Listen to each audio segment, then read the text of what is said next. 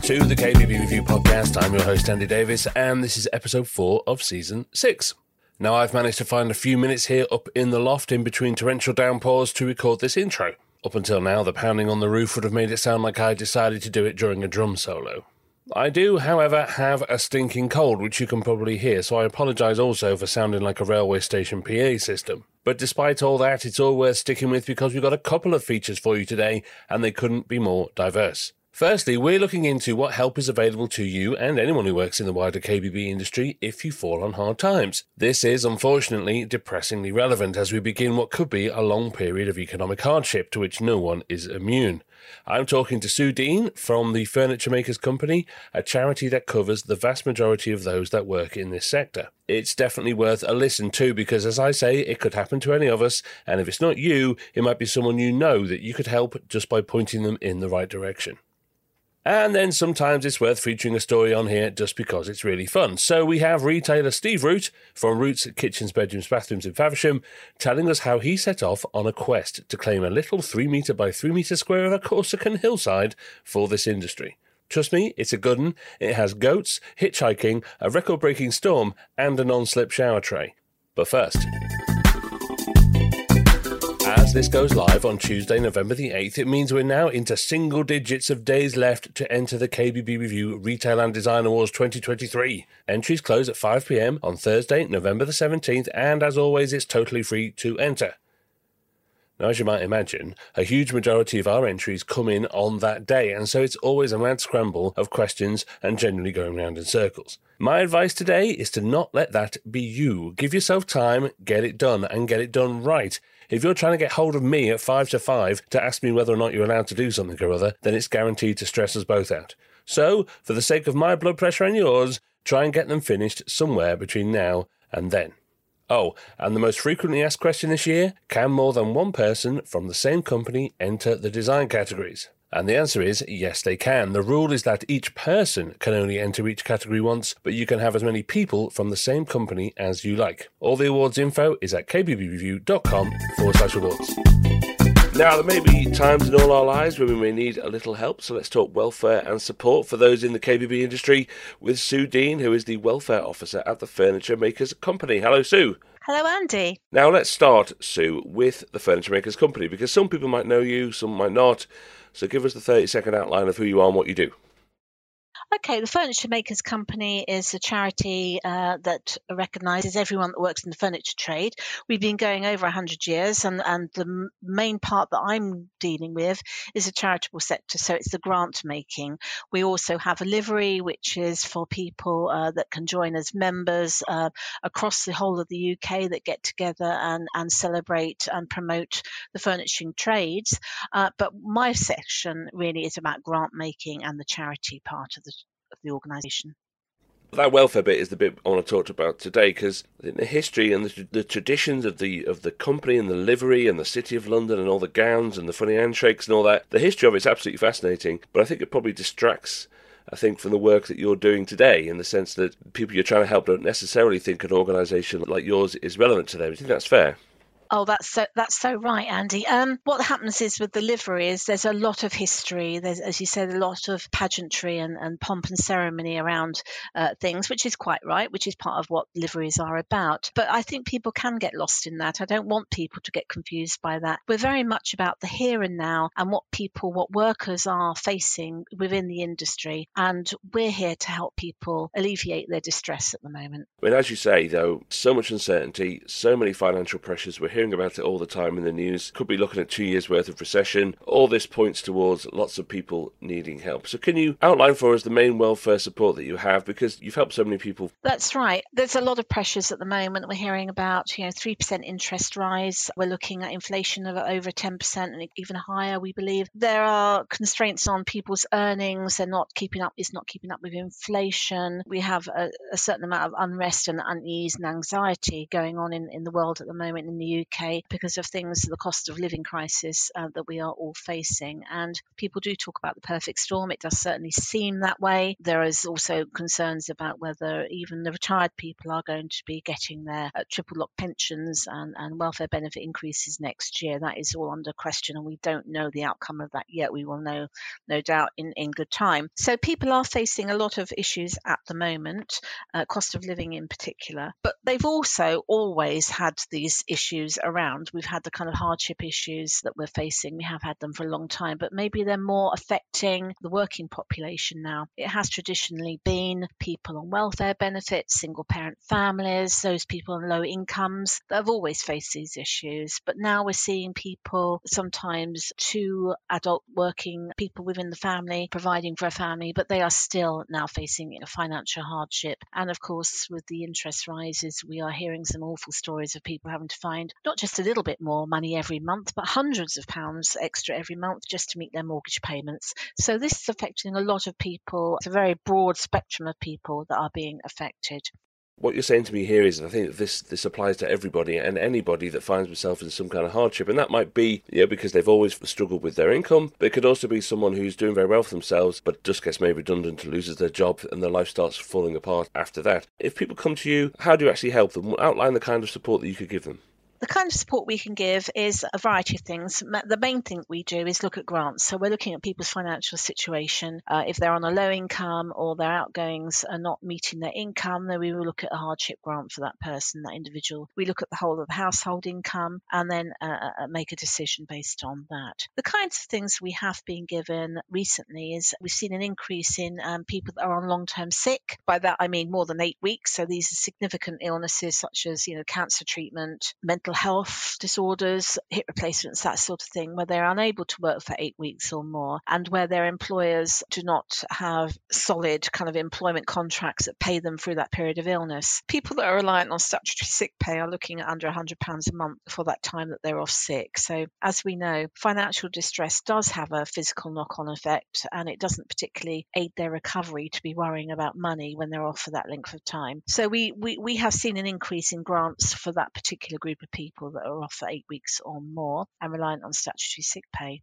Now, I know self employed people, for example, and there will be a lot of people in the, the kitchen and bathroom trades that are self employed. They don't even have that. So, yeah, we would certainly look into helping them if they are off sick. The other thing we are seeing, obviously, is how essential household repairs, particularly for people that own their own homes. If you have a landlord, and it, most of those essential household repairs are down to landlord or local authority if it's local authority. But for people that have a mortgage, then they they they're fine. They they're facing some some big bills uh, for essential maintenance and people have been telling us that they've been using their savings particularly over the covid period to bolster their their income during that time and have exhausted their savings. And so uh, they find they're in need for essential building maintenance we also see quite a few people coming through with uh, asking for white goods. So, when uh, an item such as a washing machine breaks down and they've exhausted their savings and they're on a low income, where do they go to buy a, a new washing machine? Well, we don't want to encourage people to be getting into debt for those sort of things.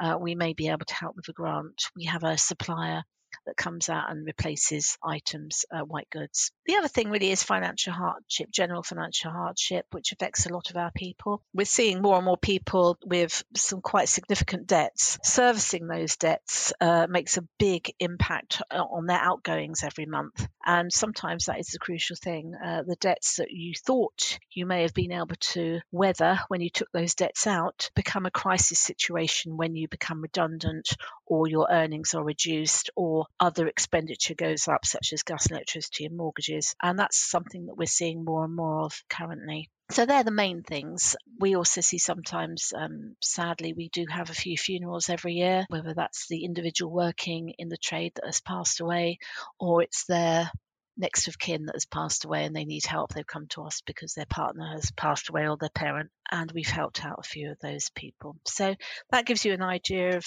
they're probably the bulk of the main bulk of what we consider for grants, and there are many other situations. What comes across very strongly here is that everyone's story is different. So I think anyone who, who, might even be thinking about it, it's always worth a conversation, I think is probably what's coming across very strongly here. That there isn't a set of rules, boxes to tick before you can even get to talk to you. It's always worth a conversation, no matter who you are or whatever your circumstances are.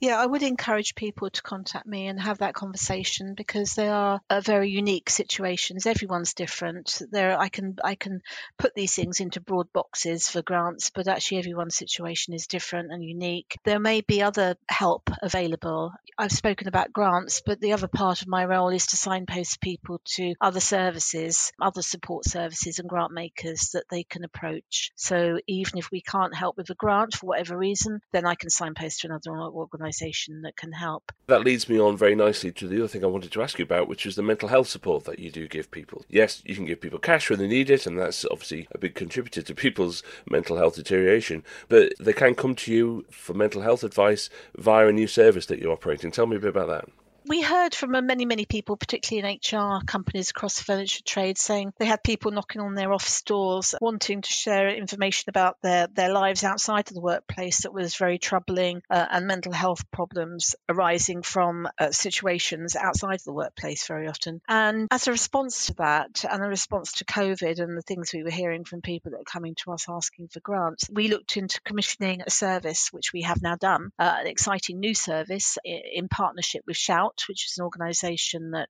uh, the princes were involved in, Princess William and Harry were involved in in the early days, to encourage people to talk about their mental health issues. So this is a text service, so you can contact them by text. So uh, you're not actually speaking to someone, you're texting with someone. So you're having a conversation via text, which has been very successful. Uh, it's something that you can do while you're sitting on a train or at home. No one need know who you're texting and what you're what you're going through over the text. It's anonymous, it's confidential, and it's professional service monitored by professional counsellors. And it's something that which I'll give you details of later about. But we're quite excited to be launching this. We have just launched. It's in the early days at the moment. So it's for people that are feeling low, feeling overwhelmed with their situation, feeling anxious, depressed. It's a 24 hours a day, seven days a week service, and it's confidential and free. And we're, we're keen that people can reach out to people um, outside of the workplace for help when they need it. The kind of situations they deal with are relationships, issues, depression, mental health, debt, financial hardship, um, housing, um, all those kind of crisis situations. And sometimes they're quite complex, intertwined uh, complex situations. And what the counsellor would do is go through your situation with you via text and explore what's happening and, and help you to, to find some resolution. They're not there to tell you what to do. They're there to help you find your own solutions to those issues. I mean, that's a great service, and you know you combine that with the financial stuff that you're doing as well. You're doing an awful lot of, for an awful lot of people. But uh, I think biggest challenge you probably have is that not enough people know that you're there. I mean, many in the KBB industry, for example, are probably totally unaware that there is a charity that covers it in this way that that is an issue, and it, it came to light particularly during COVID when I was getting a lot of applications from self-employed kitchen and bathroom fitters and so on that contracted in to do that kind of work. And I know there are a lot of people that are self-employed in this trade. Where there are companies that have HR departments, they're pretty good at getting the information out, having posters in restrooms and so on, giving leaflets to employees. But when you've got the one-man band situation, self-employed person, it, it's more likely they've never heard of us. So it's great that you've asked me to do this podcast today to get the message out to people. Yeah, and I guess if you are in an HR department and they want to have a talk with you as well, that you're, you're always you're always there for that conversation too.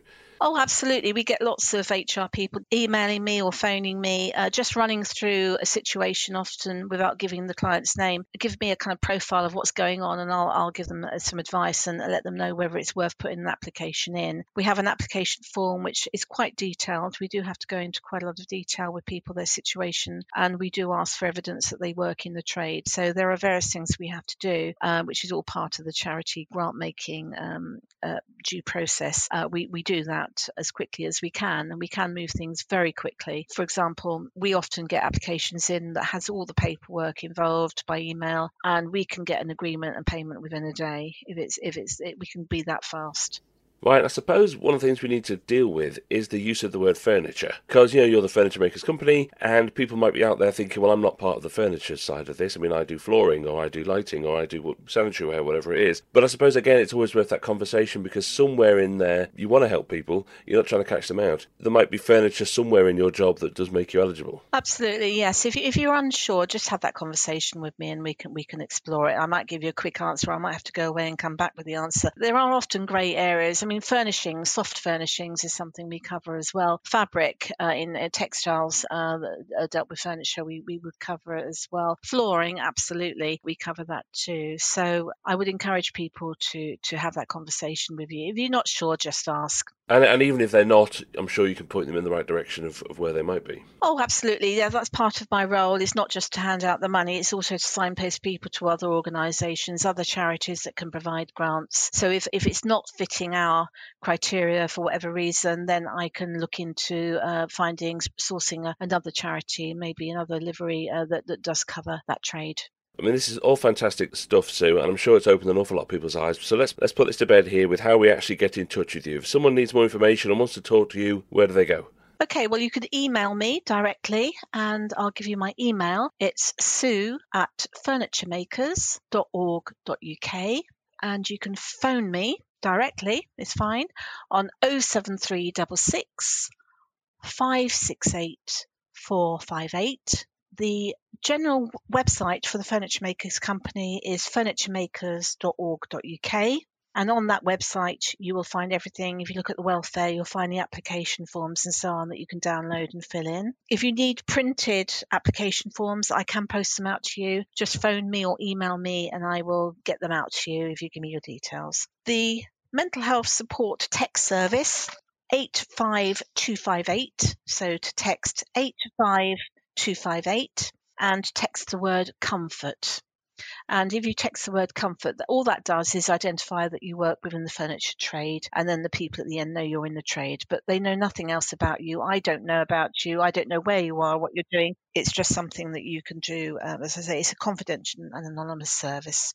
Well, look, I'll put all that information in the episode description, so you don't have to start scribbling it down now if you're listening. Uh, just go to the episode description and it'll all be in there. Sue, thank you so much. As always, this is so important, but given everything that's going on, it's absolutely vital that there's organisations out there, people like you out there, doing what you do. So thank you again, and we'll talk again soon. Thank you for asking me, Andy. It's been a pleasure.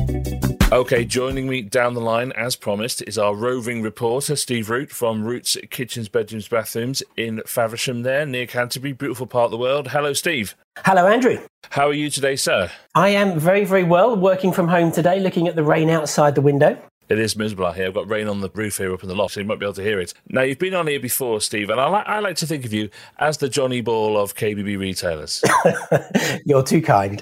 you make some great videos explaining how lots of stuff works and lots of other useful stuff, which I really recommend. So it's always good to see what your latest sort of scheme is. And I've got you on here today to just to tell us a really fun story, really, about an expedition you've made. That's the best way of describing it, I guess. But before we get into the details of that, I think we need to start with you because I think we need to know about your love of maps and navigation because that's the lead into all of this, isn't it? It's not a kitchen related thing. Well, it is and it isn't. So obviously we're a small business, small retailer. We go out to customers' homes that are in fairly remote places.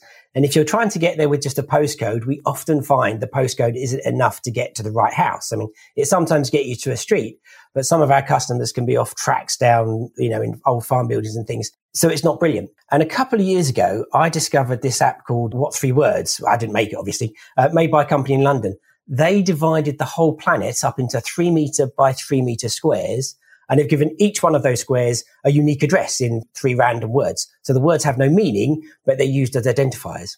And the clever thing about that is that you can easily convey to somebody three words to give a location. And their app is free, so you can use it on your mobile phone. And when you open it, you, it will tell you exactly where you are as three words. And we've been using that for the last two or three years on customers' installation packs so that the fitters know where to go to the correct house, no matter if it's down a track or anywhere else. And then I happened to notice that our loading bay at Roots is Barstool Random Kitchen. I thought, that's quite fun. And then I got to thinking, I wonder if there's actually a square called kitchens, bedrooms, bathrooms. And there is. And that's on a mountainside in Corsica. So I thought, well, outside of work, I'm a civilian instructor for the Royal Air Force Air Cadets. And one of the subjects I teach and I love doing is navigation. So this mountainside in Corsica kept calling me for the last two years through the uh, lockdown. And I decided to go off on a seven day solo expedition to go and climb that mountain and get to that square. I mean, it is absolutely fascinating. Presumably, you're the kind of guy who could probably get there just using the stars or something. Not quite that, but uh, yeah, navigation using maps is is second nature. I've been doing it for for a long, long time now, and I enjoy it. It's I like finding interesting things on maps and going off to find them wherever they are. I am familiar with what three words it is a genuinely very useful thing. I mean, you use it to point installers at hard to find rural locations, as you say. And I know the emergency services have started to use it a lot too, haven't they? For, they do. You know, you, so if you're stuck in the middle of nowhere, you can just tell them where you are. I've used it for things like if you're on a beach and you're trying to tell your friend where you are on the beach or in a park or something, you can just give them the square. And yeah, you can have a lot of fun with it too. That's exactly what it's meant for, and it's a brilliant idea. It's it's it's very well executed. It's yeah, and it just works. I mean, I've used it when I broke down once and I had to call the AA, and I gave them my address, my location via what three words, and it was perfect because the patrol knew exactly where to come to. Uh, on the right side of the dual carriageway, so it's perfect. Okay, so you decided to make this trek to Corsica to sort of stake the claim, to put your flag in the ground of the square that is kitchens, bedrooms, bathrooms. That's the what three words that attach it is. Exactly, because my business is roots, kitchens, bedrooms, bathrooms. So if I stand on that square, that's roots, kitchens, bedrooms, bathrooms. It seemed like a very fun, silly thing to do. That's it, because it was there. It's the oldest reason to go somewhere in the book, isn't it? You also decided to raise some money for charity through this trek. Give us a bit, a bit of a build up for the planning of it. So, well, it's, it, I planned it for about two years uh, because it was, uh, I was going to do it anyway because it was fun, but I thought this is quite a big thing to do. So maybe I could raise a few pounds for charity. Being what three words inspired, I went for three charities. The first one was Map Action. So Map Action are a charity that do mapping services for disaster zones. So if the Red Cross and Médecins Sans Frontières turn up somewhere and start organizing aid, knowing what's happened in the area and where you can send lorries is really important. Map Action are another charity that go there and they provide that service for everyone. So you never see them on the TV, but the, the information behind it is fundamental to, to effective use of resources in a disaster area. Uh, and then I picked two charities that are close to home, personal ones that I like. Uh, one is called uh, Mankind Initiative. That's a, a, charity that run a phone line for male victims of domestic violence. And Oasis, uh, which is uh, a charity that look after victims of domestic violence in East Kent. They have a refuge and they provide other services. So I thought three charities, three good charities for the What Three Words inspired adventure seems like a, a fun thing to do. So that's what I did you've made videos of this, so I do recommend people go and see this because you've made some fantastic videos, uh, including going down to your fortunately local Corsican restaurant to ask some language advice. Yes, because um, yeah, so the, the, the town I was going to, the capital of Corsica. So I, I speak a little bit of French from school, but it, it's not brilliant, but it, it gets me through. And uh, yeah, I wanted to, to find out how to say a jack a jacko a jaxio, um, and then of course there's, there's actually two ways of saying it. So uh, Eric uh, was explaining to me. Eric is from Corsica. He runs a little cafe in Faversham, and he was explaining me to the two ways of saying it. And then at the end, he threw in the fact that there's an Italian way of saying it as well, which it was good fun. just, just, to confuse everybody. Okay, so where did you fly to? Is that where you, you flew straight uh, to? Uh, flew, f- flew to Ajaccio, so it's a seven day trip. So it was a day to fly there because I had to fly through Paris because of the, the routing of the planes, a day to travel to the mountain, and it gave me three days to climb the mountain. Because if you're going into the mountains, although this particular one isn't very high, you can't be certain of the weather. And especially going so far, I wanted to have multiple chances to do it if the weather was bad. So I set myself three days, uh, and then of course two days coming back. So a seven seven day trip was was all I could afford. Because you were camping, weren't you? I was camping. Yeah, I took the tent on the in, in my rucksack. Everything went in my rucksack: seventeen kilos, tent, stove, all my clothes, and all the YouTube equipment as well to, to film while I was doing it for fun. And it should have been really straightforward. It should have been a nice, simple, you know, sunny Mediterranean country, drive up the coasts, should have been. Well, yes. Speaking of the weather. Well, so day two. So I just packed away my tent after the first night near the airport and I checked the weather forecast and I made a joke on LinkedIn about what's the French for raining cats and dogs? Because the forecast was, was heavy rain uh, just for that day. So I got in the car and then, well, then it was just the biggest storm I think I've ever seen. Uh, it turns out it was the biggest storm I've ever seen. Uh, it's actually got a name. It's called a derecho, I've since discovered. Winds of 200 kilometers per hour. It's got its own Wikipedia page now. It just, it tore through the islands. It was epic. None of which I realized because at the time I'd gone into the supermarket to buy supplies and it was heavy rain and I got back in the car and I carried on driving up, up the western coast and there was trees all down over the road and there were rocks on the road and there was cars with missing windscreens but everybody was out clearing it. And I thought, oh, they must be very organized. This must happen quite often until the point I broke down. So I got a puncture and I had the temporary puncture repair kit in the hire car. So I used that and got another 400 meters further. Uh, and then it failed again. So then I, I went to use my phone and there was no phone signal. And it got more interesting from then. So from not having a phone signal and being broken down on the side of this road, I hitchhiked for the first time ever. So I managed to hitchhike back to the town. And I got to the town and they said uh, the, there was a garage there, which is the only garage in that side of the country, apparently. But he had no power, so couldn't help me. So I then had to try and find somewhere to stay during the nights. I got directed to tourist information because they're the people that help tourists that are in distress. And when I got there, there was loads of ambulances and fire engines and the gendarmes all, all around. And the tourist office manager said that there's no communications in or out of the area because of the storm. And it was a major disaster zone, which um, I hadn't realized at the time. Um, and then getting back, discovering, I think seven people died that day in across Corsica from the from the winds. It was it was a big event, and there was me just sort of like with my backpack, or well, my backpack was still in the car. I'd just taken the day sack to, down to the town to try and get help, trying to figure out how to get myself rescued. Did you not think, Steve, at any point that somebody was trying to tell you something? yes, I should have renamed my business uh, Roots Barstool Random Kitchen yeah. from day one. That would have solved a lot of things. It was an experience. I learned quite a lot from it. I, I learned how to hitchhike, so so that was fun. And I learned a, a, lot of people will help you when you're in trouble. Germans helped me, some a French couple, a Spanish uh, Spanish couple picked me up when I was carrying a repaired tire. So, so what happened is when the power came back on in Porto, where I'd got stranded, it turned out the garage didn't have a tow truck, so they couldn't come and get me, and I still couldn't phone to get help to get like the insurance company to come and pick up the car and get me there. So he lent me a jack and uh, and a wheel wrench, and then I hitchhiked back to my car, took the tire off, hitchhiked back with my tire to the garage. he fixed it in 10 minutes. And then I, I hitchhiked back carrying the tire in, in this, in this car, in this Spanish couple car, uh, all the way back to my car for it to be repaired. Uh, so every time you met somebody from Germany or France, or whatever it was, were you trying to explain what three words to them in your pidgin German or pidgin French? Funny enough, I did. Yes, none of them had really heard of it, so I was showing them. Yeah, I was showing them on my phone how it worked and things. I don't think it's so, so common over in those other countries, or certainly for the travellers I was meeting, they hadn't heard of it. Okay, so let's fast forward here. You finally make it to the, the mountain. I did. Yes, so I got the car repaired. I got to the campsite, and then I started started climbing. So I'd planned this route, and planning routes is, is, is never easy as such. You've got the map, so you know that there are trackways that are marked that you hope are still going to be there. The year before, I'd spoken to a, to a local uh, Airbnb owner who knew the mountains and said that, yeah, last time she was there, which was years ago, tracks were passable. So that was fine. A lot of goats on those mountains and most of them were goat paths. Yeah. So I set off following the goat paths, started with some really big goat paths and then they got smaller, must be for little goats. Uh, and then the, the footpaths vanished into this really dense thicket of woodland. So I forced my way through trying to get there and it got too thick. It was taking me way too long to get through the woods. So uh, I didn't quite make it, unfortunately, all oh. that way. Oh. I got 1400 meters away, according to the What Three Words app. So What Three Words has a compass on it. So it tells you, it points an arrow to where you can go in a straight line and tells you how far away you are. And that was 1400 meters. What was the three words for where you got? Oh, I, I, can't actually remember those three words. I have got them, but I did save them because they're on, they're on the YouTube videos. It was very disappointing. I'd gone a long way to try and get there. And this was, uh, so I managed to climb on day two. So I'd lost a day and a half because of the, the breakdown. And I climbed on day two, but because I didn't actually get to the previous campsite until midnight the night before and there was no power there. So I had no, no way of charging anything. Um, I did did day two and I'd used all of my batteries by the time it came down and I was exhausted. So although I could have tried to go up the other side of the mountain on day three, there was a second route I could try. It was a bit longer. You got to be safe if you're on the mountains, especially when you're on your own. So yeah, I, I made the decision that actually uh, I've gone far enough this time.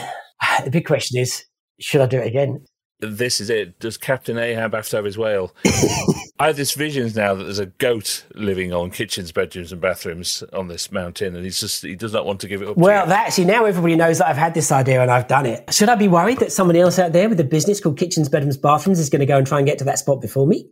Have I, have I set down a gauntlet? Or the other ones, kitchens, bathrooms, bedrooms. I don't know where that is. I haven't looked. Is that accessible? well, you know what? It's funny you should say that, Steve, because I did look up a few alternatives, right, for anyone wanting to take up this mantle, right? So you went to kitchens, bedrooms, bathrooms, which is in Corsica, but kitchen, bedroom, bathroom, the singular kitchen, bedroom, bathroom is near Little Rock in Arkansas. Oh, okay. That sounds that sounds reachable. I, I don't know too much about America. I guess as long as you're not on an airbase or secret military installation, you could probably reach that. Well, this is it. So Little Rock is where Bill Clinton is from, and kitchens, bathrooms installer. Oh yeah. Is just off the coast of Nassau in the Bahamas, which oh. seems quite appropriate considering how much money they're probably earning right now. Well, and yeah, I could hire a boat, couldn't I? Yeah. Kitchen Bathroom Podcast is near Kangaroo Island in the Western Territories of Australia, which is rather brilliant for that. I think I think you need to go and do an outside broadcast book your flights. and my favourite is annoying appliance shortages is fittingly in the middle of nowhere in the Algerian desert. No, that's hilarious. so, do any of them take your fancy? Well, uh, the Kangaroo Island sounds quite nice. My sister lives in Australia. Maybe I need an excuse to go there. Do you think I could count that as a work expense? I think some kind of uh, recce needs to be organised for us to really so. evaluate whether it's something we should be pursuing. So we'll, we'll organise some kind of a trip for that. I will say, actually, I did pay for all of this trip myself personally, um, and all of the money that was donated has gone directly to those three charities. And I checked yesterday because uh, there's still some donations coming in, which is amazing. £2,700, which is absolutely That's amazing. Fantastic. And if anybody is feeling generous, uh, roots.uk slash donate takes you to the Charities Trust website. They're handling the donations and they split 100% plus gift aid three ways automatically. So every penny has gone to those three good causes. There is a fantastic moment in the videos you've done where SenseTech is one of your sponsors, aren't they? That's right, yes. on top of this Corsican mountain, after all of this adventure, you are explaining what anti-slip what anti-slip means. Well, it's yeah. So obviously, um, I've been doing these YouTube videos because I enjoy doing them, and we we learned about the SenseTech anti-slip shower tray last year, and I think it's it's a really interesting product, really clever. I couldn't believe that you could get a patent on a shower tray anti-slip because I thought surely we know everything about it. So I did some training with the Chris from SenseTech. Um, we started, we became a retailer of them. And on my list of videos I wanted to create was a video on what he taught me about anti-slip shower trays. Anyway, I persuaded them that if they give lots and lots of money, I'll take a shower tray up the mountain, which is exactly what I did because, because they gave money. So I sort of talked myself into that one. It was really fun though again, that goat would have been looking at you thinking, what is this strange British man doing now? they, yes, I'm sure they were. very, very strange. Look, Steve, thank you so much for telling this story. It's such a brilliant idea. And you know what? It's only spoiled by the fact that I wish I'd thought of it first. Well, sorry, you got there first. Maybe there'll, there'll be other ideas. How are you with maps? Maybe we should go for, go for a walk someday. I could teach you how to, how to do compass bearings. Well, I can use maps in the sense that I have it on my phone and it'll tell me where the nearest pub is. But if you put a compass in my hand or whatever, I'd just, I mean, I'd be the kind of person who, after half an hour, I'd have been stripped to the waist eating that goat, having lost all sense of where, where I was and what was happening. I'll be very honest, I very rarely use a compass except when I'm teaching. Most of the time with a map, you can do a thing called orientation, where you, you work out where the things are around you just as a visual reference, and you can use the, the landmarks as cues. Um, using compasses generally is when we're in fog or cloud or, or really uncertain about which path we need to be taking. And is there a bus stop nearby? uh, next to a pub, almost always. Perfect. That's, that sounds good enough to me. Thanks very much, Steve. I can't wait to see what you come up with next. Well, thank you very much. Thanks for having me on again. That was Steve Root giving it some of his best Michael Palin. A great story. Really recommend going and watching his videos on this trip as you really get an idea of just how bad that storm was. I'll put the YouTube link in the episode description. I will also put all the contact details for Sue Dean and the Furniture Makers Company in there too. They're doing such essential work helping people in this industry when they're at the most desperate. So it's so important to make more people aware of what they do. And don't forget, entries for the KBB Review Retail and Design Awards 2023 close at 5pm on Thursday, November the 17th. It's totally free to enter, and you can find all the info you need at kbbreview.com forward slash awards. I'm off to blow my nose. See you next time.